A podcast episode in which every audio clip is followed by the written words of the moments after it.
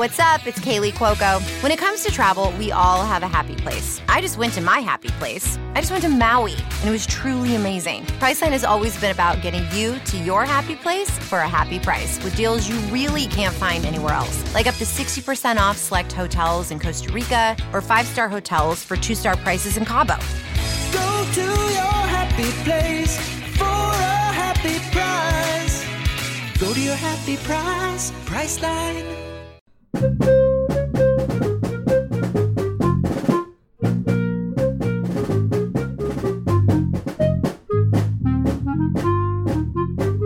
everyone, welcome to The Final Four is Not on the Schedule. I'm your host Eric, alongside with expert analyst Rod. Thanks for joining us on the best MSU basketball podcast featuring in depth recruiting, game matchup, and post game analysis. We dive deep to give you the best tools to enjoy the Spartans and impress your friends and family. Hey everybody, this is Eric alongside Rod, and we are delighted to be joined today with by Bracket Dom or uh, Dominic Lese. He's uh, I guess the number two bracketologist is probably the best way to put it. He is uh, the founder and the lead bracketologist. I'll take it. the founder and lead bracketologist for bracketometry.com. So he's the number two most accurate bracketologist or bracketology service in the country uh, per bracket matrix. So I had this question I was asking myself probably a couple weeks ago. I'm like, you know, I know I never really paid attention to, to how Joe Lunardi, he's obviously the most famous one, ESPN doing all the interviews. How accurate are his predictions? I feel like you know, he misses a couple here and there. There must be someone who actually like grades this. And so I looked in and sure enough found found you. So you're number two, and they grade you based on how often you get the the teams correct, and then how close you are to the seeding line. And so, you know, you're basically you had everything right last year, right? I mean, within within a seed line. Yeah, every team within one seed line, all 60 out of 68, even Texas A&M out, the big controversial one I had. Right. So. and so so we want to have you on because you're going to be, you know, much more accurate and it makes me feel more comfortable knowing what the seeding is and sort of the, the situation and things. Uh, so you're also a contributor to Primetime Sports Network, a voter for the Rockin' 25 poll. Uh, and just to give a comparison, you know, when you look at the rankings, Joe Lunardi comes in at number 88. Uh, Jerry Palm, who's over at CBS, who I've always felt is not very good, uh, he's 125th. Andy Katz, who you see at Big Ten Network oftentimes, he's ranked number 98th. Bracketville, you've seen that sometimes, he's number 70. So we got number two. So anyway, that's. Uh, I want to. I want to just offer one word of defense for Andy Katz.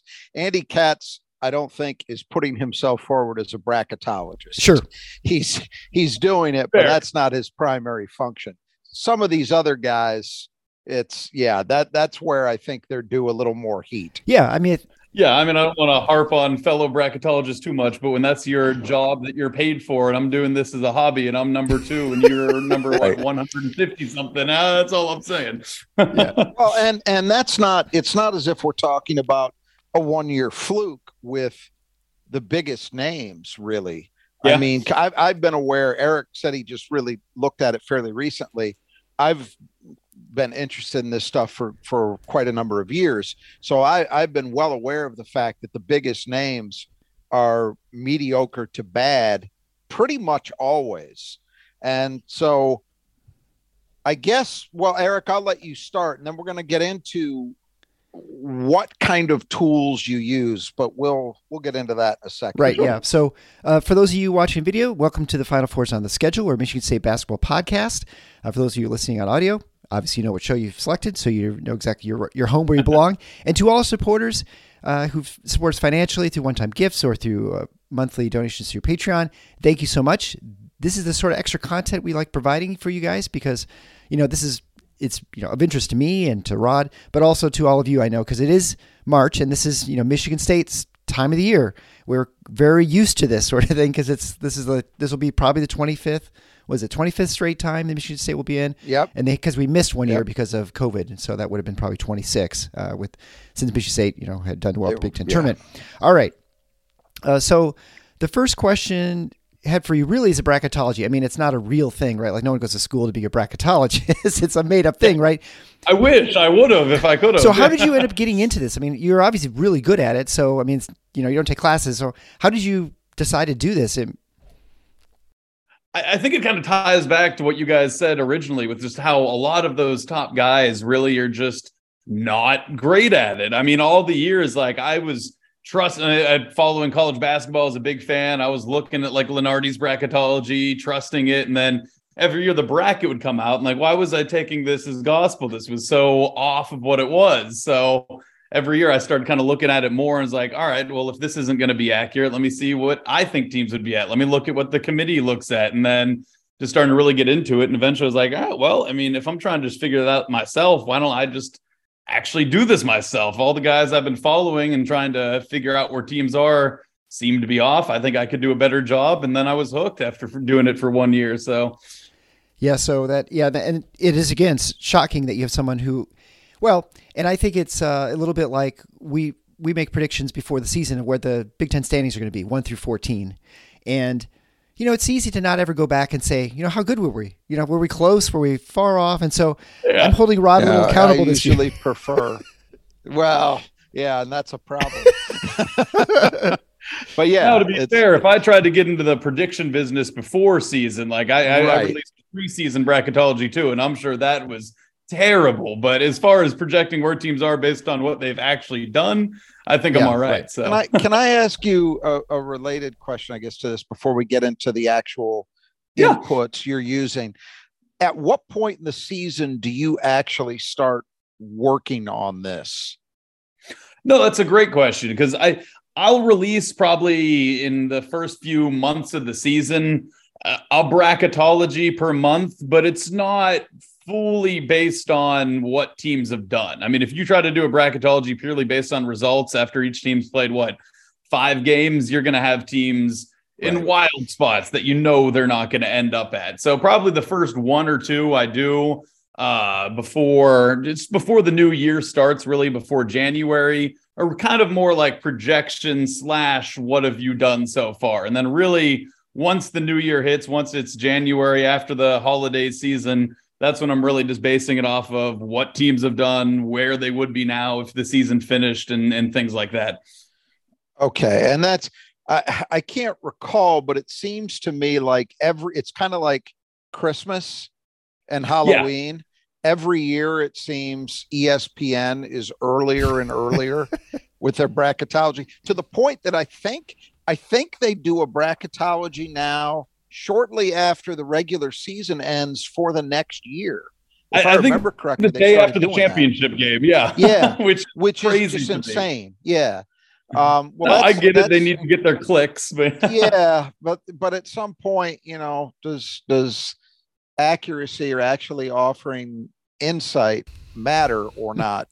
Um, so I guess then turning to how you do what you do, you know, you mentioned that you were kind of brought into this uh, as a result of seeing how others who had high profile weren't particularly accurate and you figured okay i think i can build a better mousetrap here. So what do you use and i'm not asking you to give away the store here obviously but what do you no, use, no, it's all... what do you use to determine both the field and and seeding? So we we know the general tools. Um, net, which has replaced RPI in recent seasons, is, is obviously a big one. Um, the committee always talks about quality wins and bad losses in terms of quad one, quad two, quad three, quad mm-hmm. four. Um, is that it? Are there other tools you use in particular? And then, um, you know, what kind of weighting, again, without giving away too much, I don't want to ask you to do that, but but what kind of weighting do you apply to those various tools? No, for sure. I love being totally transparent with the process. I mean, the committee goes out there and they tell us what they use, and it's just kind of our job to, to put the pieces of the puzzle together and try to try to see it through their eyes and how they'll analyze the data. But I mean, the first thing you said, the net, in a way, is the most important and the least important thing. And in sense of your actual net ranking really doesn't matter. I mean, a team with a net of 80 could make it where a team with a net of 35 could be out. What, what well, they did, really didn't, didn't the we, for, not, go ahead. Not to interrupt you, but didn't we see that last year? I believe Rutgers was maybe 77th. Yes, yes, that? Rutgers 77 so or 78. yeah. Yeah, and uh, really, all that's hurting isn't Rutgers; it's hurting the teams that beat Rutgers because they right. really use the net more for evaluating wins, like you would reference to the quad one, quad two, quad three, quad four. That's really the only thing the net is in place for to kind of group your wins. So you can say, like, all right, a team has this record in quad one, this record in quad two, this record in quad three, and this record in quad four. And they use the net to group those based on like what the net of that team that you beat was. Right. Now, of course, it's the net that that team has at this current time. So that's always something that gets a little tricky hey, too. Yeah. I mean, you could get a a quad two win, and then that team that you beat at the time was a quad two win. They go on a run, suddenly that bumps up to a quad one win. Like North Carolina, for example, is rooting really hard for Michigan to get into the top 50. So that can be a quad one win, which they desperately need. We we have seen that with Michigan State over the last week or so. They've been bouncing back and forth between, I believe, between seven and eight quad one wins as teams yeah. kind of slipped in and out. So yeah, I'm familiar with that phenomenon. Makes sense.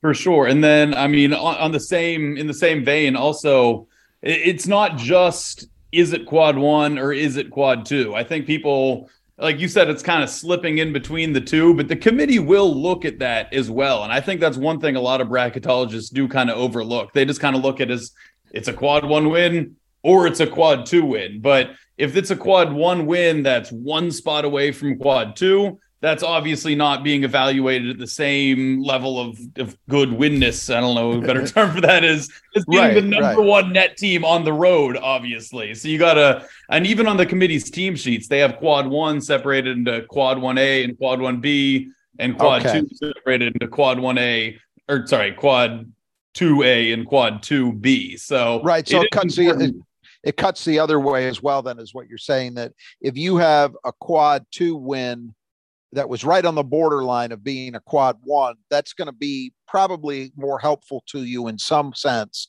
than something that was a, a, win over a team that's much deeper on the quad two list. Absolutely. I mean, the same goes for like evaluating bad wins. Like, to something like, oh, they have a quad three loss. But if it's a quad three loss to the number 76 net team at home. I mean, that's one away from a quad two. The committee is going to look at that and, and understand that and not punish them enough to where if it was a, an almost quad four loss in the quad three. Right.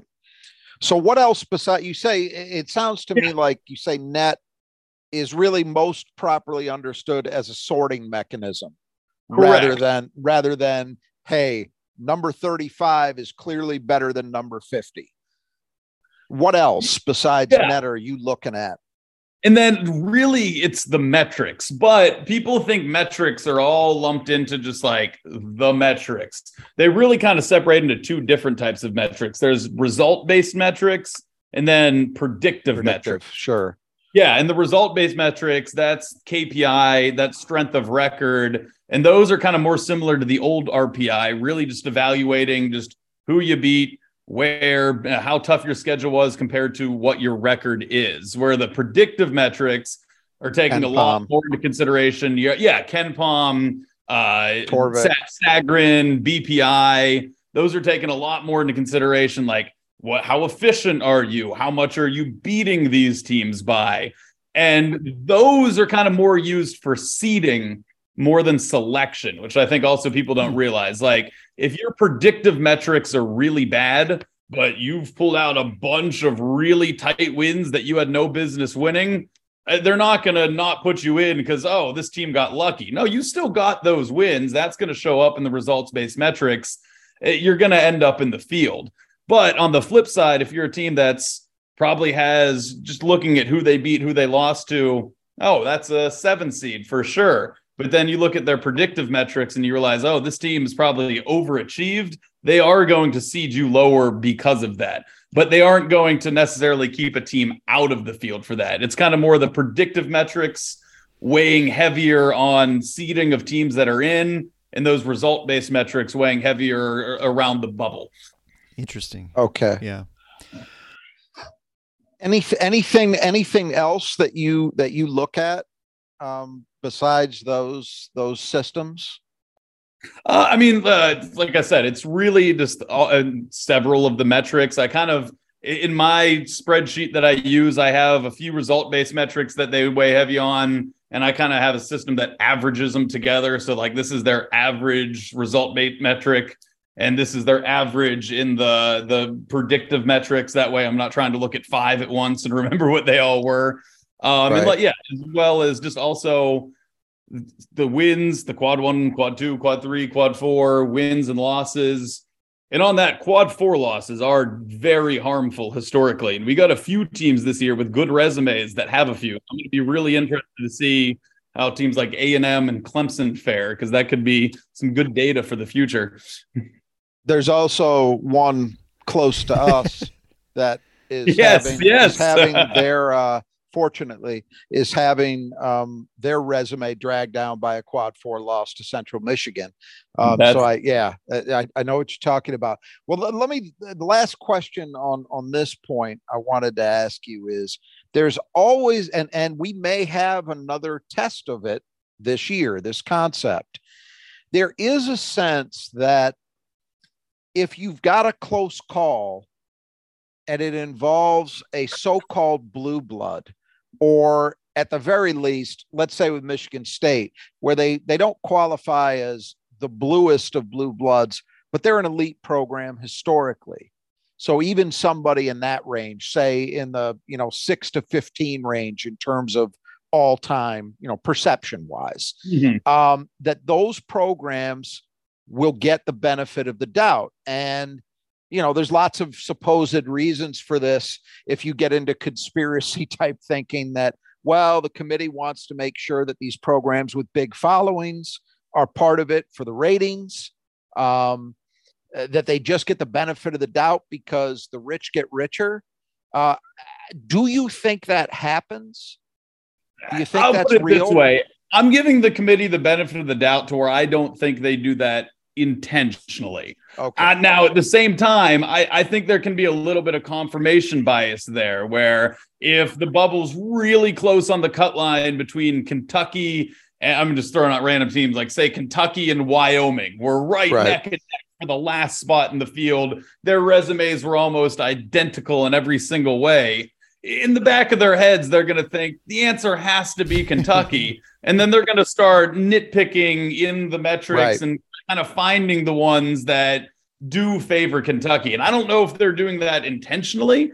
I, will give them the benefit of the doubt and say they don't, because historically they they haven't always. I mean, there have been blue bloods left out. There have been some sure. random majors that have made it. One year, Tulsa made it with no right being in there. So, I mean, if they really hated mid majors, that would have never happened. But right. I do think when it's close, uh, yeah, they're not doing it on purpose. But if it really is a coin flip, I, am gonna I'm gonna push in the the blue blood as well if I can't decide because I think that confirmation bias is going to be in their heads. So you would, but you would say you you don't believe in the years. And how long have you been doing this, by the way?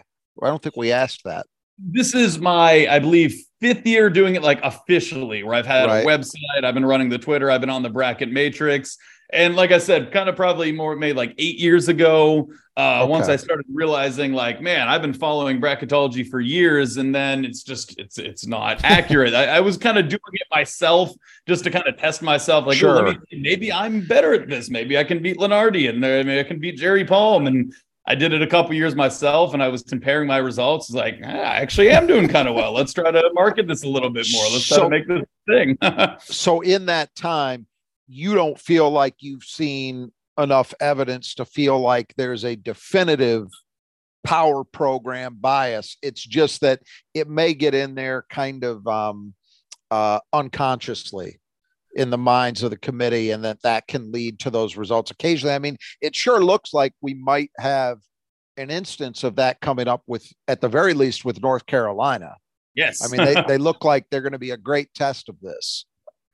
Yeah, I don't think it's. Per, I mean, if anything, the, the bias towards the power conferences just kind of comes with how the committee has said they evaluate teams. I mean, just the amount of weight they put on volume of quad one wins. Right. Uh, right, and, sure. and, the fact that those power conference teams get so many more chances at it. I mean, you'll yep. see a team that goes three and 10 in Q1, but it's like, oh, they have three Q1 wins. I mean, some of those mid majors that had two chances at it all year and went one and one, I think they would have gotten three out of 13 as well, but they just don't get those opportunities sure, sure. to. So right.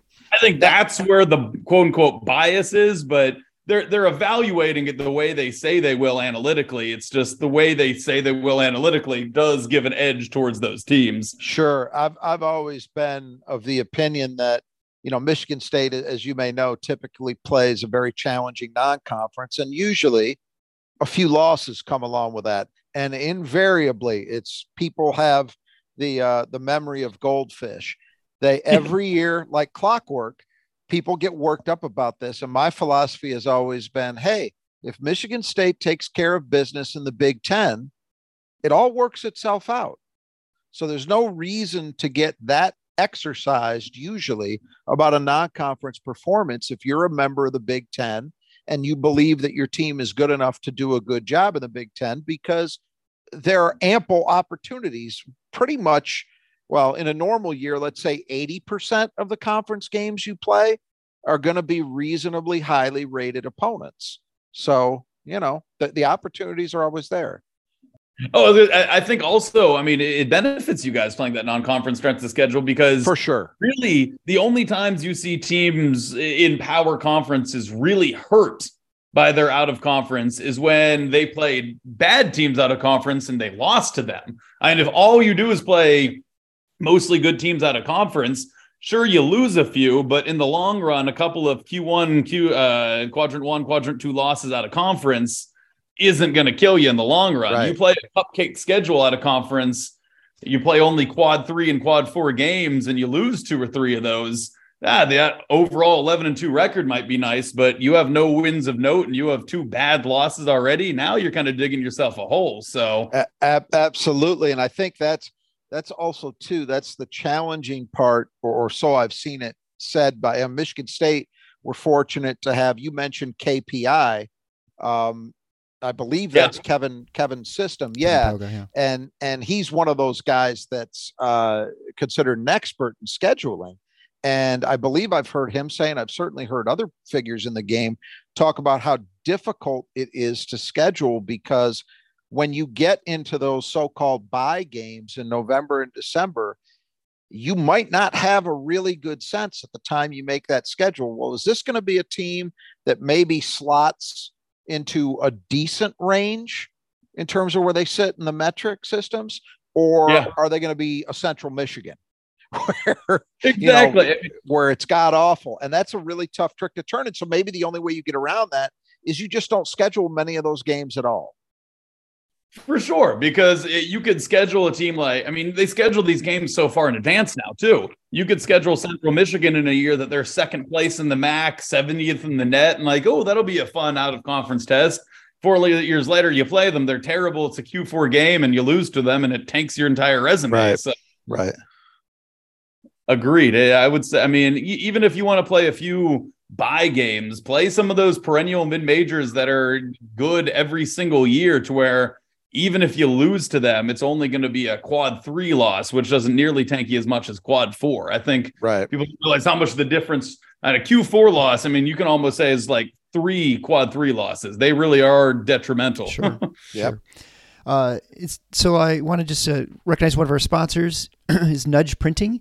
Uh, you can go to nudgeprinting.com. You can great, get pick up some great Spartan apparel.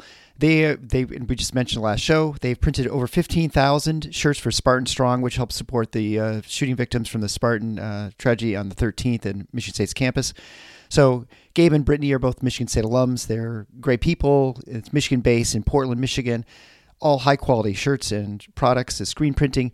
Check them out and you can get other schools as well. In fact, this may be somewhat interest to Dom here. They have Texas State available. So if you want to get Texas State t-shirts, hey. sweatshirts, or something like that, you can certainly go to nudgeprinting.com. And for listeners of the show, you can get 20% off by typing in the final four into the coupon code, and you can pick up your gear today. Uh, so the the question on the mind of everyone, you know, there are people on the message board say, "Hey, make sure you ask about Michigan State." I'm like, "Don't worry, we are Michigan State basketball podcast. we will absolutely ask about Michigan State seeding." So Michigan State lost, you know, heartbreaker, and Iowa State just totally ridiculous game. Uh, they've, they've, as we mentioned, they've had a tough uh, non-conference schedule and playing about 500 ball in Michigan in uh, the Big Ten, but has not even been able to play Minnesota, the worst team in the Big Ten, and they actually won't play them because it got canceled. But uh, where do you see them right now in the seeding? I mean, we assume they're in the field. We assume that it'd take a disaster from not to make the field at this point. Uh, and then, you know, where do you see them sort of, you know, the ceiling and the floor maybe for the for the season, assuming they don't make a run all the way through the Big Ten tournament, which case you know, it's hard to predict that. Yeah. For sure. No, I, right now, uh, at least before this weekend, I had them as one of the lower seven seeds and a loss at Iowa in overtime in that heartbreaking fashion. That could have bumped you guys up, but it's really not going to lower them that much either. I think people always want to overreact to losses and say, like, oh, well, they're going down a seed line now. Now, you lose a game like that, it's more you missed an opportunity to go mm-hmm. up. So right. they're probably still sitting there around like the bottom of the seven line maybe an eight, depending on just uh, I'm doing another scrub new bracket tomorrow, just depending on how much some other teams kind of rose above them, how their metrics went up, but still pretty solidly in that seven to eight range. And I, I'd have a hard time at the end of the regular season, at least, even seeing them out of that area. I mean, their last two games, both Q2 games, and right now they have a four and one Q2 record. I mean, assuming they don't lose both of those, that going to six and one or that going to five and two at this point of the season with so much data really doesn't change much. So I would say they're kind of pretty solidly in that seven to eight range. If they win both, probably at least a seven. Uh, if they split them, maybe closer to an eight. Um, and again, it could be higher if a bunch of other teams in that range have some bad losses, or or vice versa. A bunch of teams below them start picking up amazing wins in the last couple of games. But I, I feel pretty good with them saying like at a seven or eight. But like you said, as far as their ceiling goes, and if they let's not say win the Big Ten tournament, but maybe they go on a run and make the the semifinal, the final. I think a six at least would be reasonable. I would say they would probably have a resume even better than that of like maybe even a five seed. But as we saw last year with A and M, and we've seen historically, conference tournament runs really don't impact you right. as positively as they should. And I think that's because as the conference tournaments are getting underway, the committee's already met. They've kind of already talked about their general idea of where teams are.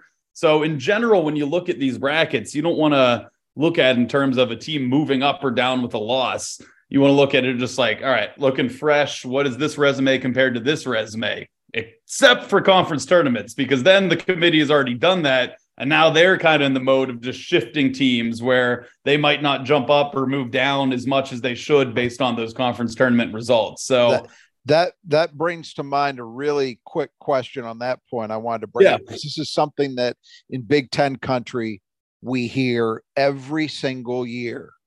Because the Big Ten tournament is, I believe, is always the last one played before the bracket mm-hmm. is announced there has for many years now been a belief that it really doesn't matter what happens in that game that you if you win it and you win the Big 10 tournament you don't get the bump that maybe a winner of a conference tournament that I think the ACCs is usually on Saturday if I remember yeah. correctly for example do you, have you seen anything in the time you've been doing that to lend any credence to, to that? Or do you think it's basically just conference tournaments in terms of who wins them really doesn't matter all that much in terms of the impact on seeding regardless of whether you're playing on friday or saturday or sunday I would say, I mean, I almost try to completely disregard even the Saturday results because I think the committee is trying to get it finalized by then. But right. to, to, your point, I do think the closer it gets to the actual selection show, the even less impact it has. So even those Saturday conference tournament games, I don't think are having the impact that they should. But the Big Ten being on Sunday probably is even having less of an impact because they have to have that bracket out 30 minutes later really the only time I would say that that game really is going to affect your seeding is if those two teams are like right next to each other, almost right. fighting for the so like say they go into it like, all right, th- these are the eight and nine on our seed list. They might say, okay, winner, let's have two, two conditional brackets. Winner of this game gets to the three, loser gets the two. But on the flip side, you get a surprise run by someone like Michigan or Michigan State run makes all the way to the, the final against Purdue. I, I don't think that's going to affect Purdue's seed win or loss or or whoever makes it uh, to the final, unless it's a team that was on the bubble and maybe wouldn't make it unless they actually won it. Yeah, I think I think you're absolutely right about that. You know, slotting phenomenon. I could think of uh, there was a year in in the 2012 final where Michigan State played Ohio State for the title, and it seemed pretty obvious, and it did turn out this way. Whoever won the championship was going to get the one, and whoever lost it was going to get a yeah. two seed, and that's exactly what happened. Yeah, I, I remember that, and I, I, think you're spot on. But yeah, if they had been further apart in the seed list, might not have mattered at all. okay, so I think we've got a pretty good sense of how you see Michigan State. It, it looks like a seven or eight is is most realistic. Maybe an upside if they really do some good work over the next two weeks, sneaking into a six. But that's that's kind of the range. Um, where and then I, I mean, I guess yeah. I would say if they lost out, if they lost right. both All games, had a bad, yeah. yeah, and then had a bad loss in the first round of the tournament, picked up three more losses down the stretch. Maybe then we probably would see them as the as the road team, quote unquote, in the first game is like a nine, maybe even as low as a ten. But even right. if they did that, they're they're gonna be in the field. I, ten would be the absolute worst if they lost their last okay. three games. I think you can safely say they're a lock in the field at this point. That, that's that's how I've seen it, but uh, I think that's going to make a lot of listeners breathe easy. uh, not, not, that I expect them to test that, but you never know. Um, now, don't come so, screaming at me when they lose out and like 20 bubble teams all well, pull out these amazing victories. At, but assuming that doesn't happen bracket. either, I feel good calling them a lock. um, so eh, we, we've got a sense of how you see MSU Uh, turning more in, in a broader scope to the Big Ten as a whole, where do you see the Big Ten as a league relative to other leagues nationally? I, and the sense I've gotten is that they're generally viewed as the second best league behind the Big 12. Is that how you see it? I, I, think I would definitely agree with that. I think there's a much bigger gap this year than other years. I think the Big 12 is definitely far and away the best conference in in basketball this year. I mean, it, all 10 of those teams, I think if they were in any other conference would probably probably be tournament teams. It's it's ridiculous how how stacked they are this year, but I do feel pretty good saying they're the second, if not at the very worst, the third. The SEC is maybe kind of right there, but I think you guys are just a lot deeper. Uh, so I, I would feel comfortable calling you guys the second best conference, but maybe closer to third this year to the SEC than to first with how good the Big 12 has been. But second feels like an accurate ranking for sure. And so then the first question always with, you know, well, the first question is how's the Michigan State seed line, line look? And the second question is always the team that oh, the, the team that lives rent free in our minds that we can't help the University of Michigan, they made the last two Sweet 16s, which I think is more than anything uh, irritating our fan base so much because they've had a little bit of success in the tournament, unexpected both times. And Michigan State, you know, it's been three years since we've been to the Final Four. It's been forever. So, you know, it's it's really for you guys. Been, I mean, it's forever. Been, yeah. I mean, I can barely remember that far, Dom spoiled. uh, it's hardly worth watching them anymore because they barely make the final four. Uh, so, um, so Michigan, they're playing really well right now. I think there's any question about that. They're playing much better than they were earlier in the season. They had some, you know, bad losses. Where does Michigan sit? What does Michigan have to do to get in the field? Or the the uh, opposite of that be is what do they have to do so that we don't have to worry about them being in the field? That's really what we want to know. At, this point, uh, it's funny. I actually have them out right now, but I'm having a hard time seeing how I keep them out down the stretch. They're unless they lose out. Their last two games are both road Q1A games. Right. I mean, not just quadrant one. Like I said, they split them two road Q1, top of Q1 games. And given where their resume is now, if they just get one of those two, and losing the other isn't going to hurt them. I think that's going to be enough to elevate them at least from where I have them in the first four out to at least the first four in, and then barring any bad loss in the first round of the conference tournament. And I would say split those last two games and win their first conference tournament game. They're probably in. So if you guys don't want to worry about Michigan, I think they need to lose their last two. I, now, at the same time, like I said, they're two really difficult games that they have. So could they lose oh, both oh, yeah, of those? One hundred percent. And then at that point, they would probably need to make a deep conference tournament run to even be in consideration. But that, that was going to be my next question. So let's assume, and we're not going to hold you to this, obviously, but just yeah, just talking here. Let's assume that they lose at Illinois and at Indiana to end the season. And Yes. They go into the Big Ten tournament. In that scenario, do you think two Big Ten tournament wins would be enough, or you think it would be three? And I guess it also depends on who they're playing, right? It- yeah, that that's what oh, two things is what makes it tough. One, who they're playing, and then two, it's just the committee is always so inconsistent on how they evaluate, like I said, conference tournament runs. Now, I think what would help them is that where teams really don't get the benefit of like the credit of those games or like in those later Friday, Sure. Saturday, Sunday games. Right. So uh, what day remind me the Big Ten tournament starts Wednesday. on a Wednesday. Yeah. Right. Yes. So, I mean, theoretically, they could get at least like, even if they started on Thursday, two solid wins before the Saturday game that might not as have as much of an impact. So, I would say, yeah, they would need to get at least two, and then just pray that the committee is still watching and evaluating on Friday and Saturday when they're playing those good games. But I, I, I might still keep them out. I mean, last year I did the same thing with A and M. They were on the bubble won a bunch of games, got to the SEC tournament final, and was like, I, I think they're already set. I didn't have them close to in now. I don't care how much that helped their resume. I, I think you got to keep them out. And a lot of bracketologists didn't. I did. And that's what helped me get towards the top last year. So maybe Michigan will do the same thing for me this year. Lose their next two, go on a deep tournament run. I'll keep them out and get some more points. All right. Make so, it so you guys Yeah, happy. I'm sure. absolutely. oh yeah, no, we're- we're looking for two losses for mm-hmm. sure to really put the heat on.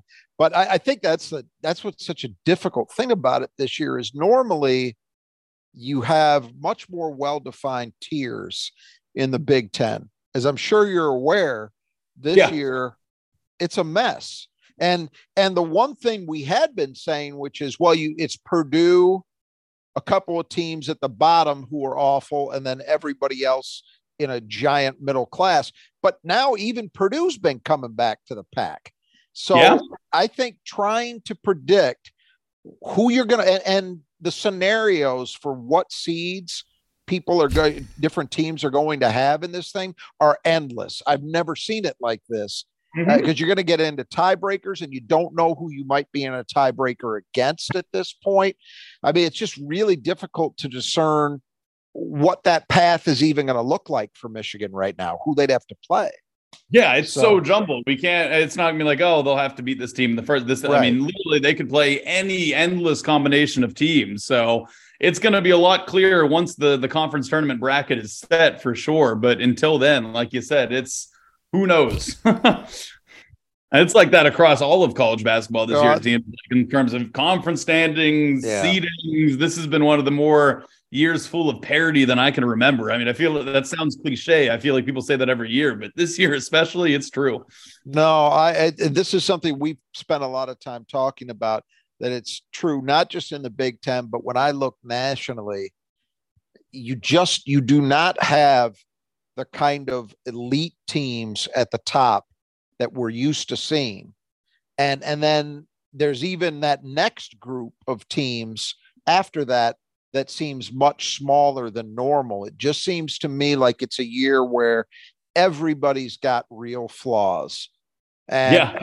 so, I mean, you obviously, you know, what you're doing is trying to pick this field and slot teams into the appropriate, uh, the appropriate seeds, which is, I, I gather, at the end of the day, it's simply an evaluation of the work that people have done to this point.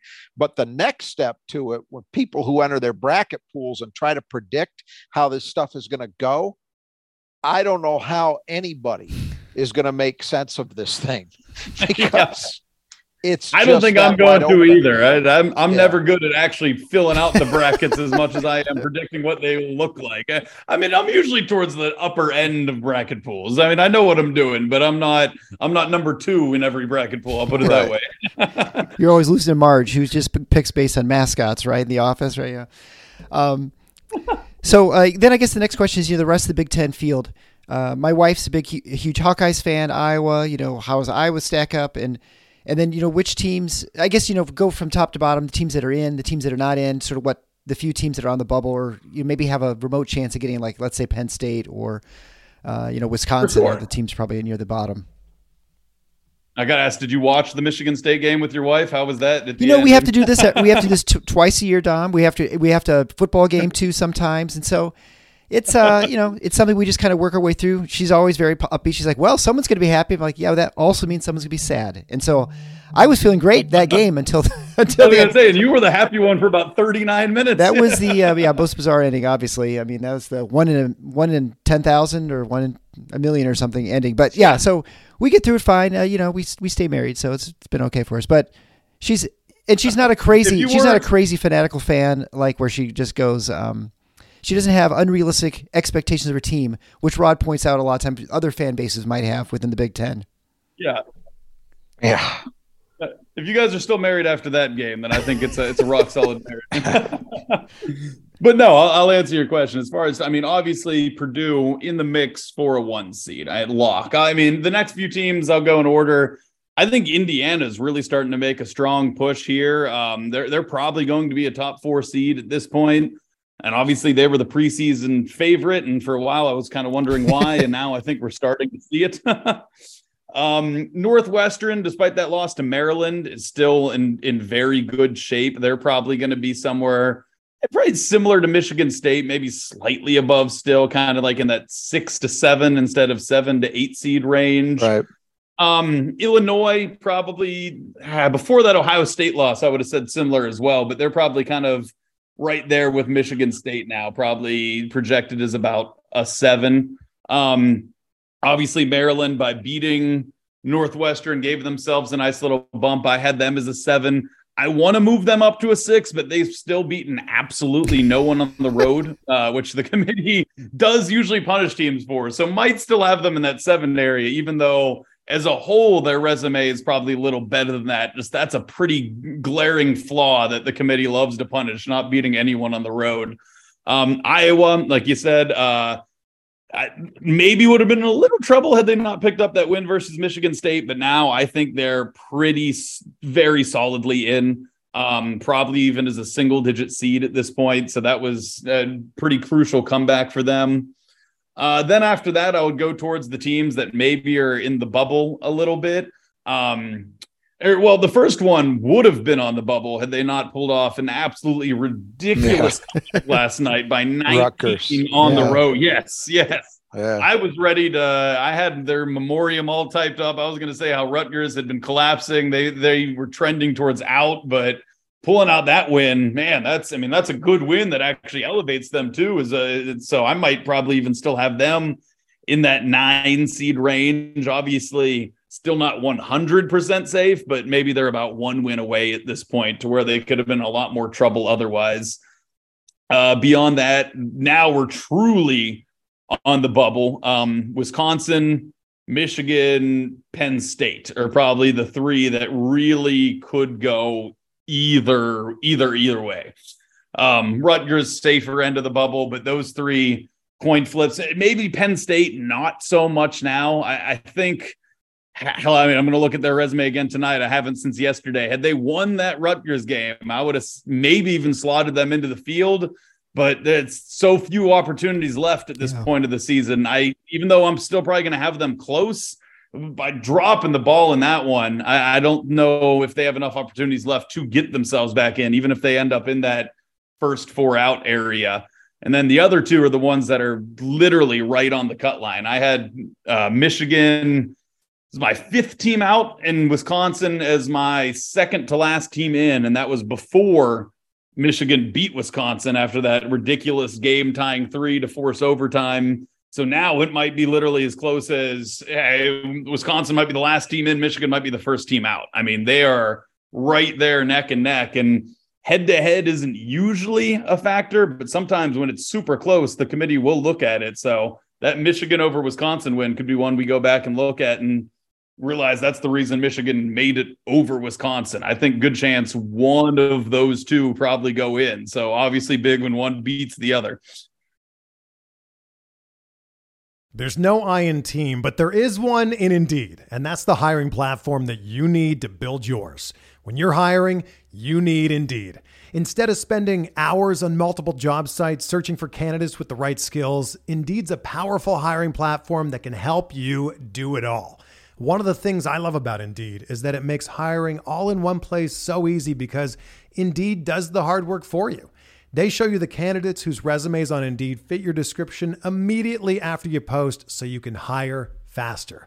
Join more than 3 million businesses worldwide that use Indeed to hire great talent fast. Start hiring now with a $75 sponsored job credit to upgrade your job post at Indeed.com slash BlueWire Sports. Offer good for a limited time. Claim your $75 credit now at Indeed.com slash BlueWire Sports. That's Indeed.com slash BlueWire Sports and support the show by saying that you heard it on this podcast.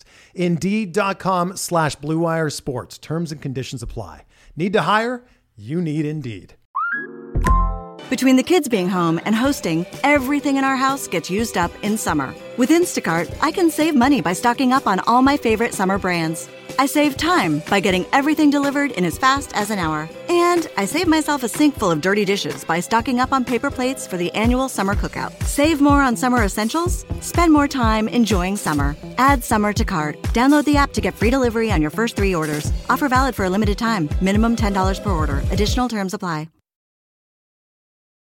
Um, it, kind of related to this discussion every year, uh, particularly as we head into uh, the week after this one, next week, where you have the major conference uh, tournaments playing, but also sometimes the mid majors.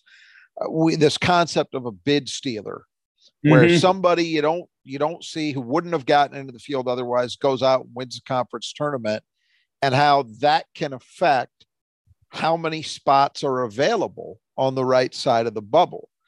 Um, obviously, the major conferences we don't have to talk about it because we know that stuff is unlikely, but it, but it could happen.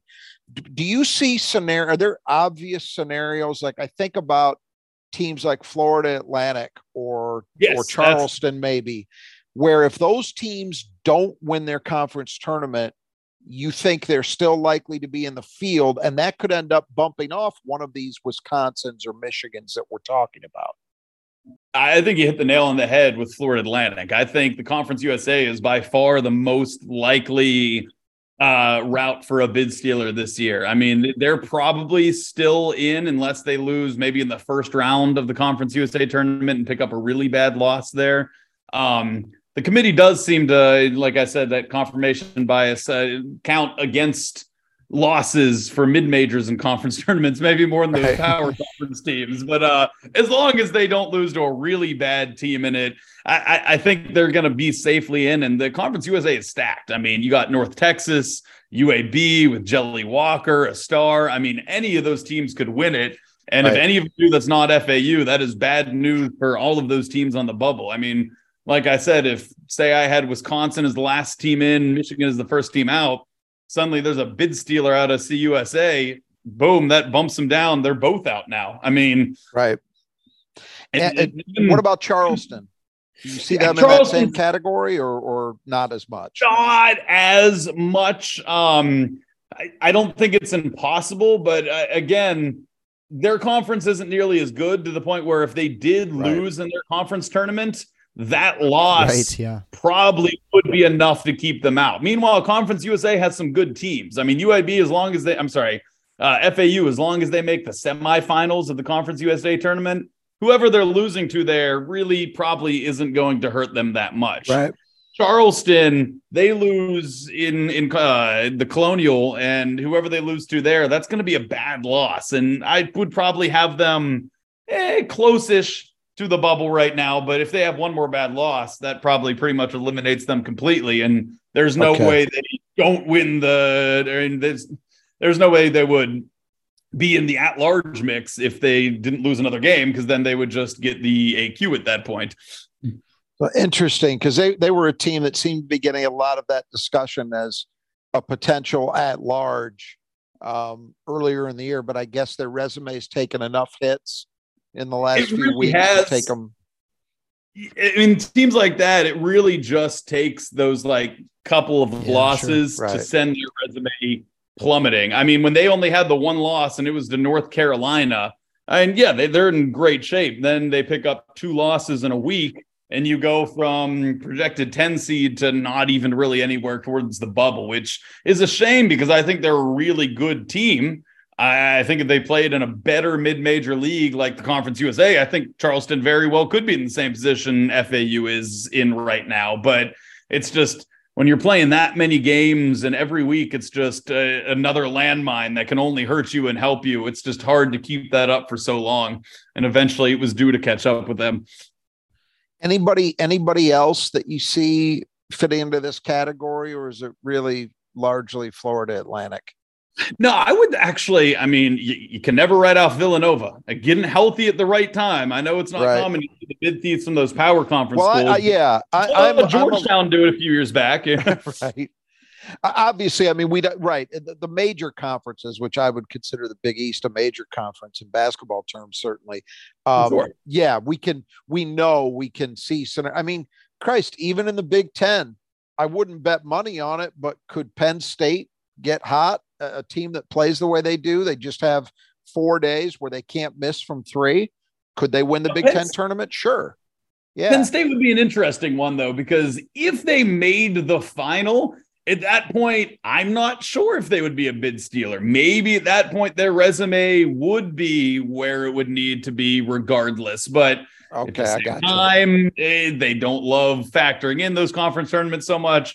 I, I that would be a tough call. I don't know, but they, they wouldn't be.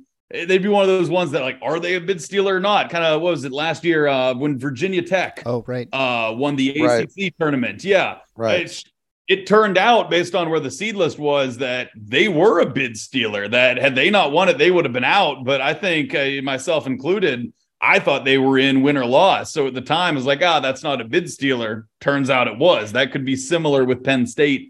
Now maybe Ohio State, that would be a bid stealer. That I It's wouldn't- hard to- seems like wouldn't they wa- did yeah. against Illinois, I- but I wouldn't waste a lot of uh, a lot of thought on the likelihood of that happening, having seen a lot of Ohio State. But I guess you never know. Um, but anybody else, anybody else in that mid major? I mean, when I when I think about this, I think about you know sometimes um, a team in a league like the WCC, you know those types of leagues. Is there any is there anybody else sitting there that um, that you think or smaller leagues where it's a single bid league typically? or is it really just restricted to the teams that we've discussed in your mind? You don't see anybody else that fits into that bid stealing category.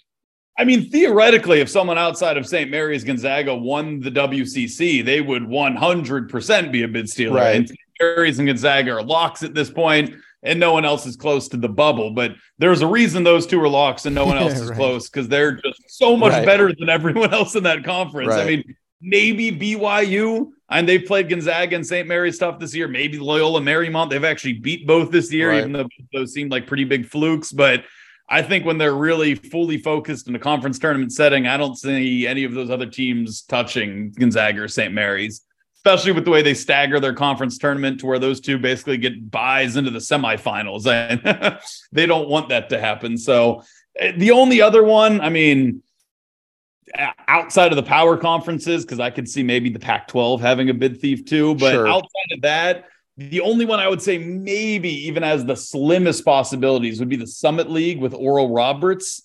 Because Ah, it's, it's that's a it's a tough one to where they actually have a really good strength of schedule and they're 27 and 4 but their strength of schedule is good because of the four really good out of conference teams they played and those are their four losses. So had they just won one of those. I think they'd be in great shape. Now i mean does the committee just say well they played a tough schedule and they're 27 and 4 against it? We can't keep them out. Maybe they look at it and do, but I think they would have had to win one of those games, especially because if they end up in this bid thief discussion, it means now they did lose to someone in conference finally, which would be a, a bad loss now on their resume to go against no good wins. And at that point, they'd probably be out. I'd say maybe there's a, a 10, 5% chance that Oral Roberts could still make it with a loss in the final there. But as far as mid majors go, I, I think FAU really is our only only bet is that well, maybe the Mountain West. I guess if you count that as a mid major, a team like New Mexico, who started the year so hot, but now is kind of fallen off and is likely not going to make it. Could they win the the Mountain West? Sure. Could uh, San Jose State, who's having a nice resurgent season, win it? Maybe. I, I think the UNLV who gets to play it at home, uh, they're not in, but could they be good enough to beat all those teams on their home floor? Sure. So, I mean, I, I usually don't even consider the Mountain West a mid major, even though it truly is. So, I guess that's the other answer to the question. Mid major plus. Mid major plus. Yeah. yeah.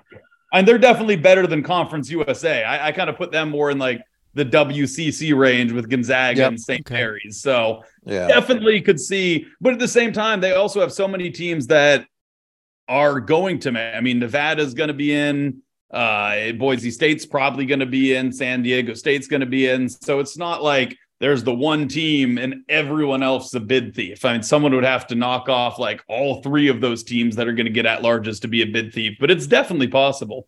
Right. Well, uh, you, we have one of our listeners, uh, Hazel Moats, uh, sent us a question.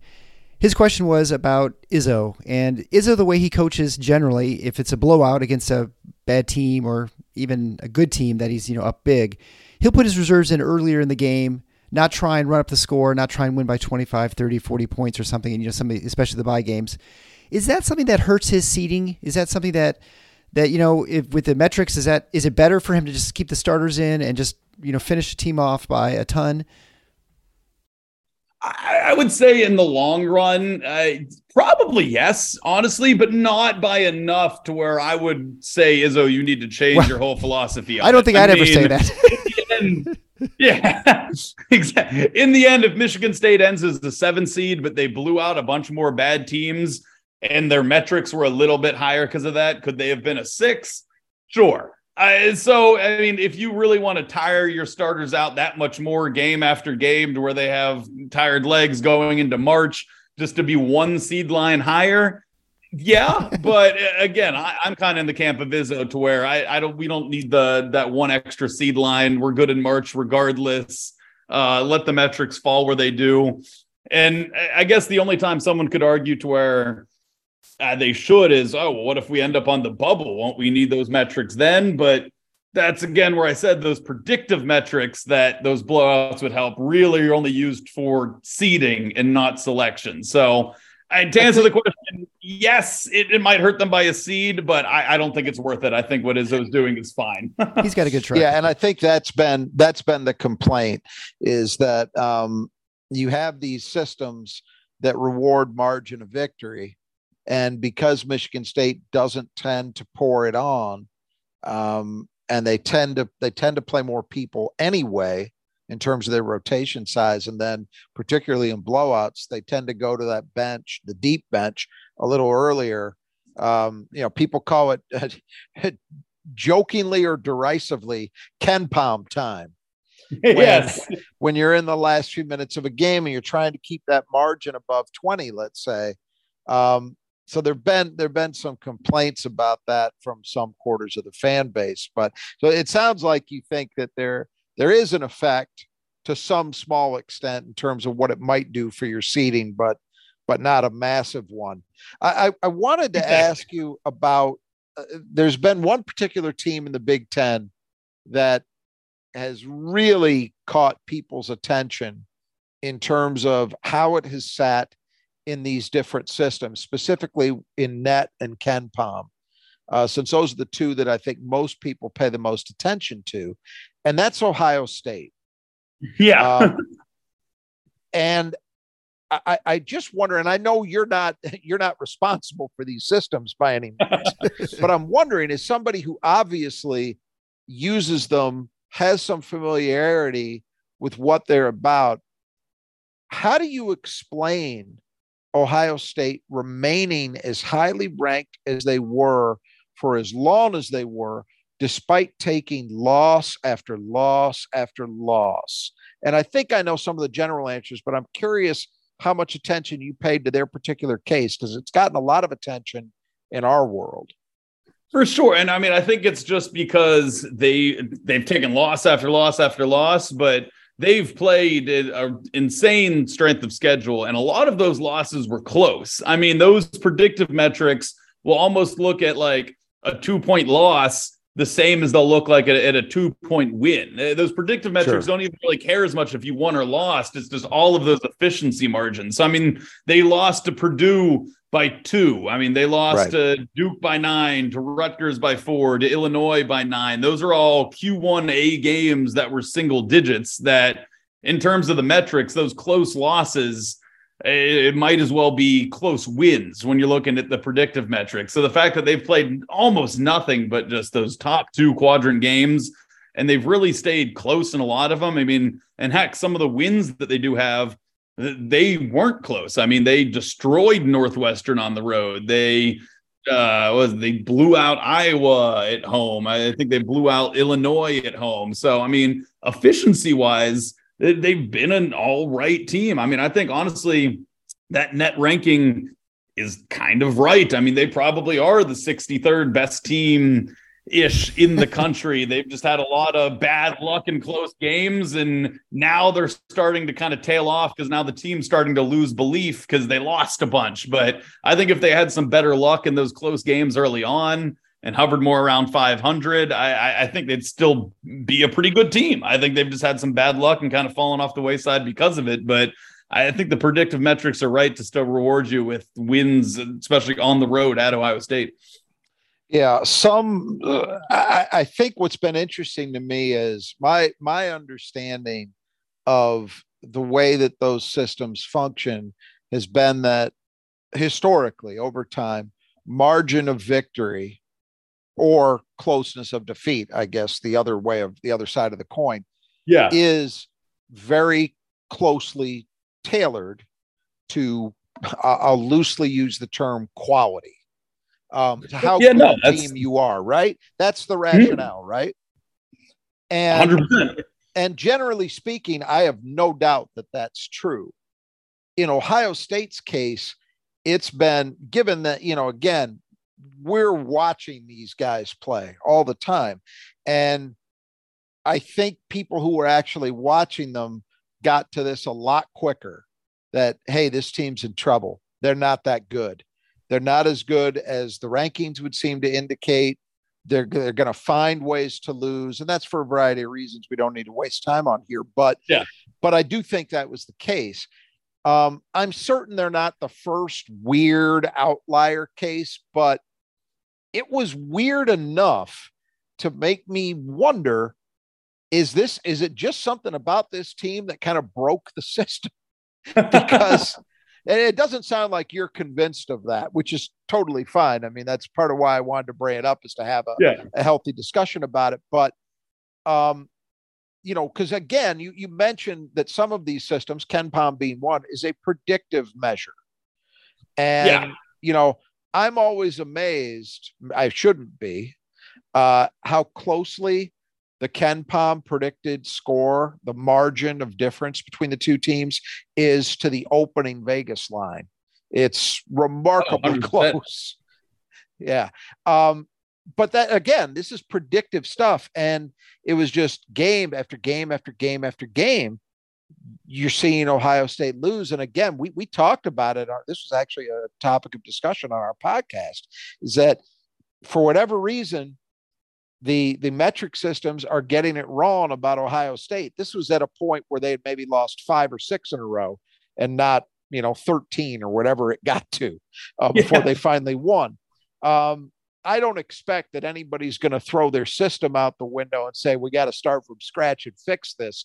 But it, it because it's been close to home, it's been it's been really interesting to watch because I don't have for as long as I've been paying attention to this stuff, I don't have another example in the Big Ten that was much like this, where this team just absolutely broke their system relative to how the systems were viewing them and what the results were ultimately. Uh, in terms of wins and losses, as you pointed out, those systems are really much more oriented toward what's the what's the differential going to be.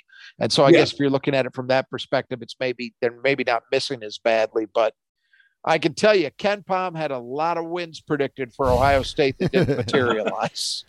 a yeah, lot. Absolutely.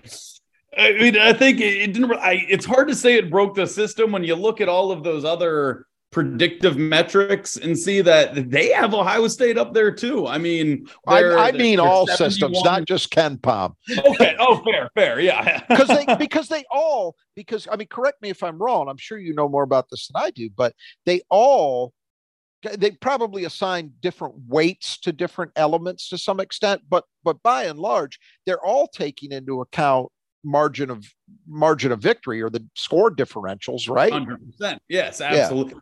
And I think with the metrics, it really need to start taking into consideration, like you said, uh, I, if a te- if a game is twenty points with five minutes to go and it ends at forty, versus if it's twenty with five minutes to go and it ends at, at twelve, I mean, both of those games were decided with Right. five minutes to go. Those, those- and I think they do some, but I I know for sure the metrics don't weigh into considerations like how that final score came to be as much as they should. I mean, two teams could both win by 12 and one of them could have been a three point game with a minute left and it got to 12 on late free throws. The other one could have been a 20 point game in garbage time with all the scrubs in, got it back to 12. And Right. the metrics are pretty much evaluating those the exact same way, where it should they? No, but it's just kind of hard analytically. I mean, with a formula to take that Sure. into consideration. I have I have sympathy for them, but for exactly that reason, as you say, that that starts to almost stray into the realm of subjectivity to me. Yeah. And and that's obviously a problem when you're trying to to do what they're tr- what these various systems are trying to accomplish, right?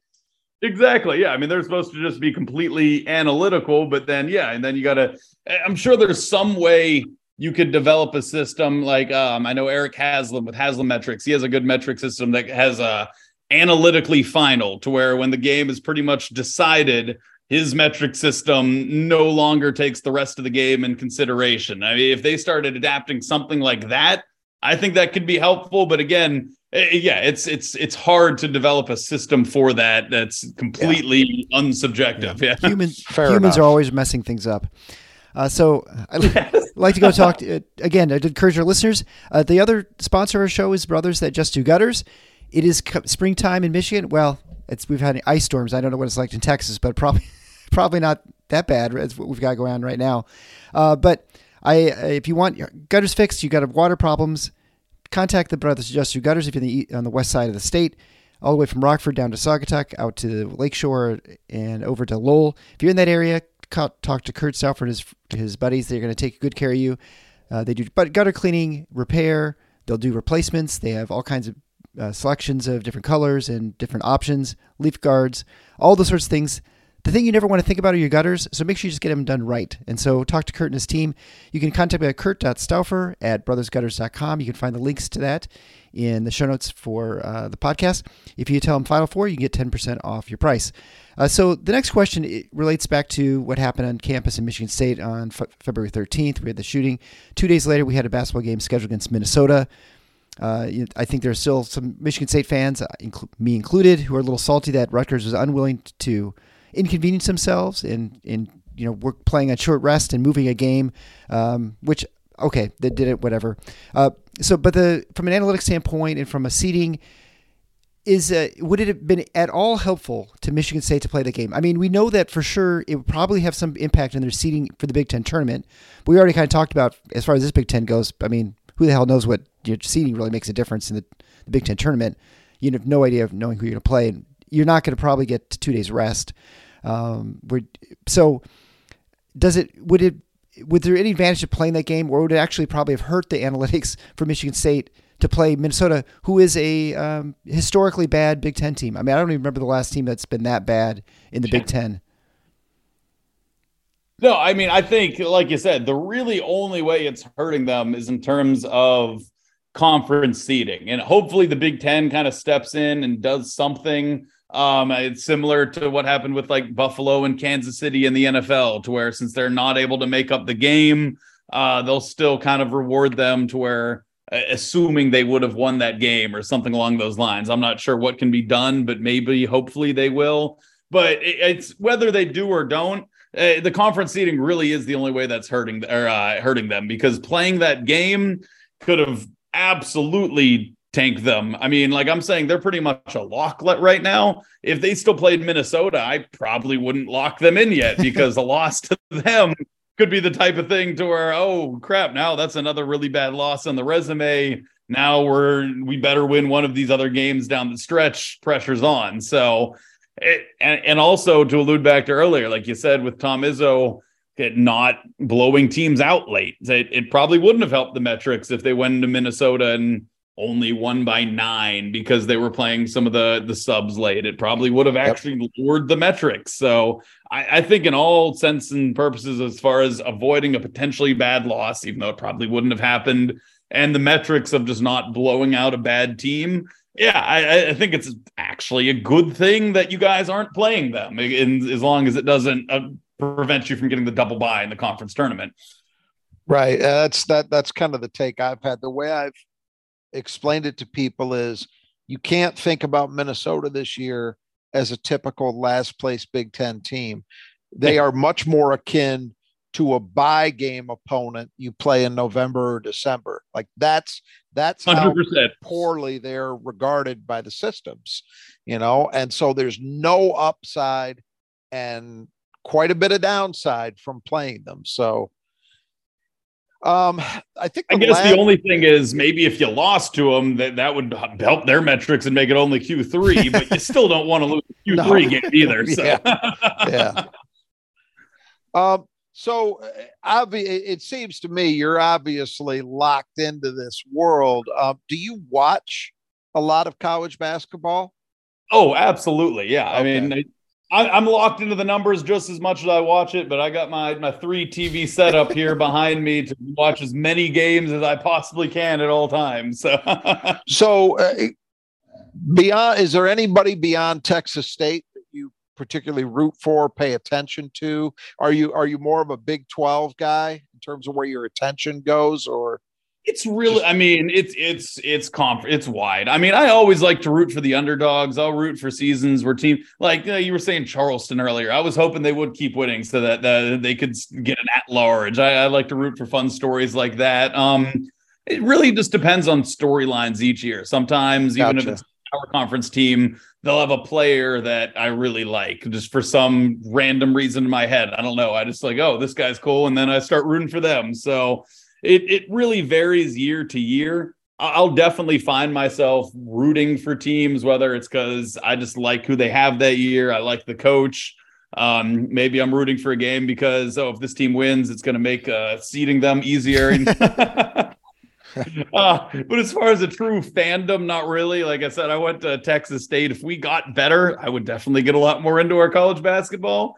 I think uh, the year that COVID shut everything down, we actually had a great chance and a good team. So of course, that's the one oh. year we don't get our shot. But right. um, and then uh, was it? My mom went to Ohio, and they always do great in the MAC and go on conference runs. So I'll root for sure. them when they're good. My dad They've went had, to West yeah. Virginia, so I mean, I'm rooting for them to make it in on the bubble right now. And I'm not diehard West Virginia by any means, but I'll root for them over other Big 12 teams just for that reason. So, sure. That's the same as I'm with Drake because that's my dad's alma mater in Missouri Valley. Oh, there you go. Yeah. so, yeah, hoping that they. Like if they played Michigan State, of course, you're not rooting for them. But yeah, you got a soft spot right, in your heart exactly. for Drake. and I actually, I don't even know who he, well, I do know he cheer. He for Drake over Michigan State if they end up running the, into each other in the tournament. Um, well, right. Dom, yeah. uh, from so much. Thanks so much for joining the show. Uh, can you tell us where do we find Absolutely. your stuff and uh, get? I know at Bracket Dom is the best is your Twitter handle. So if you want to find to follow you on Twitter to get your updates and things, and bracketometry.com. Anywhere else that we can follow you or get a hold of you?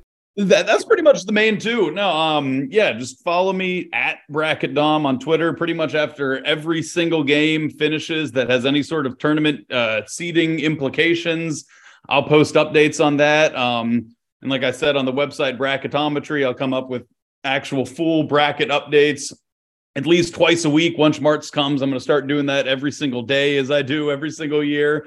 Um, and then the link to bracketometry.com, if you don't want to try to spell that, is on my Twitter. so easiest way to find me and get to that is yeah, just at bracket dom on Twitter. uh, give me a follow uh, if you like it. If you're into college basketball, and yeah, you can see all my bracket projections and of course where Michigan State is uh, week to week on right. there. Well, thank you so much for coming on the show for uh, the Final Four is on the schedule.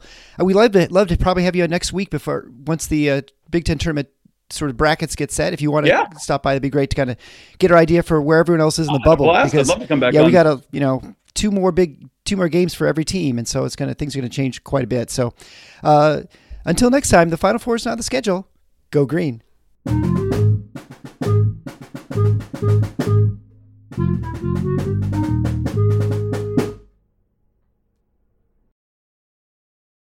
At Grainger, we're for the ones who pay attention to every little detail, the ones who fuss, tinker, and sweat the small stuff. Because you know the tiniest thing can make the biggest difference when it comes to keeping business moving. We get it. We're the same way, offering access to product experts to help you quickly and easily find what you need. So, whatever your industry, you know you're always getting professional grade products. Call, clickgrainger.com, or just stop by. Grainger, for the ones who get it done.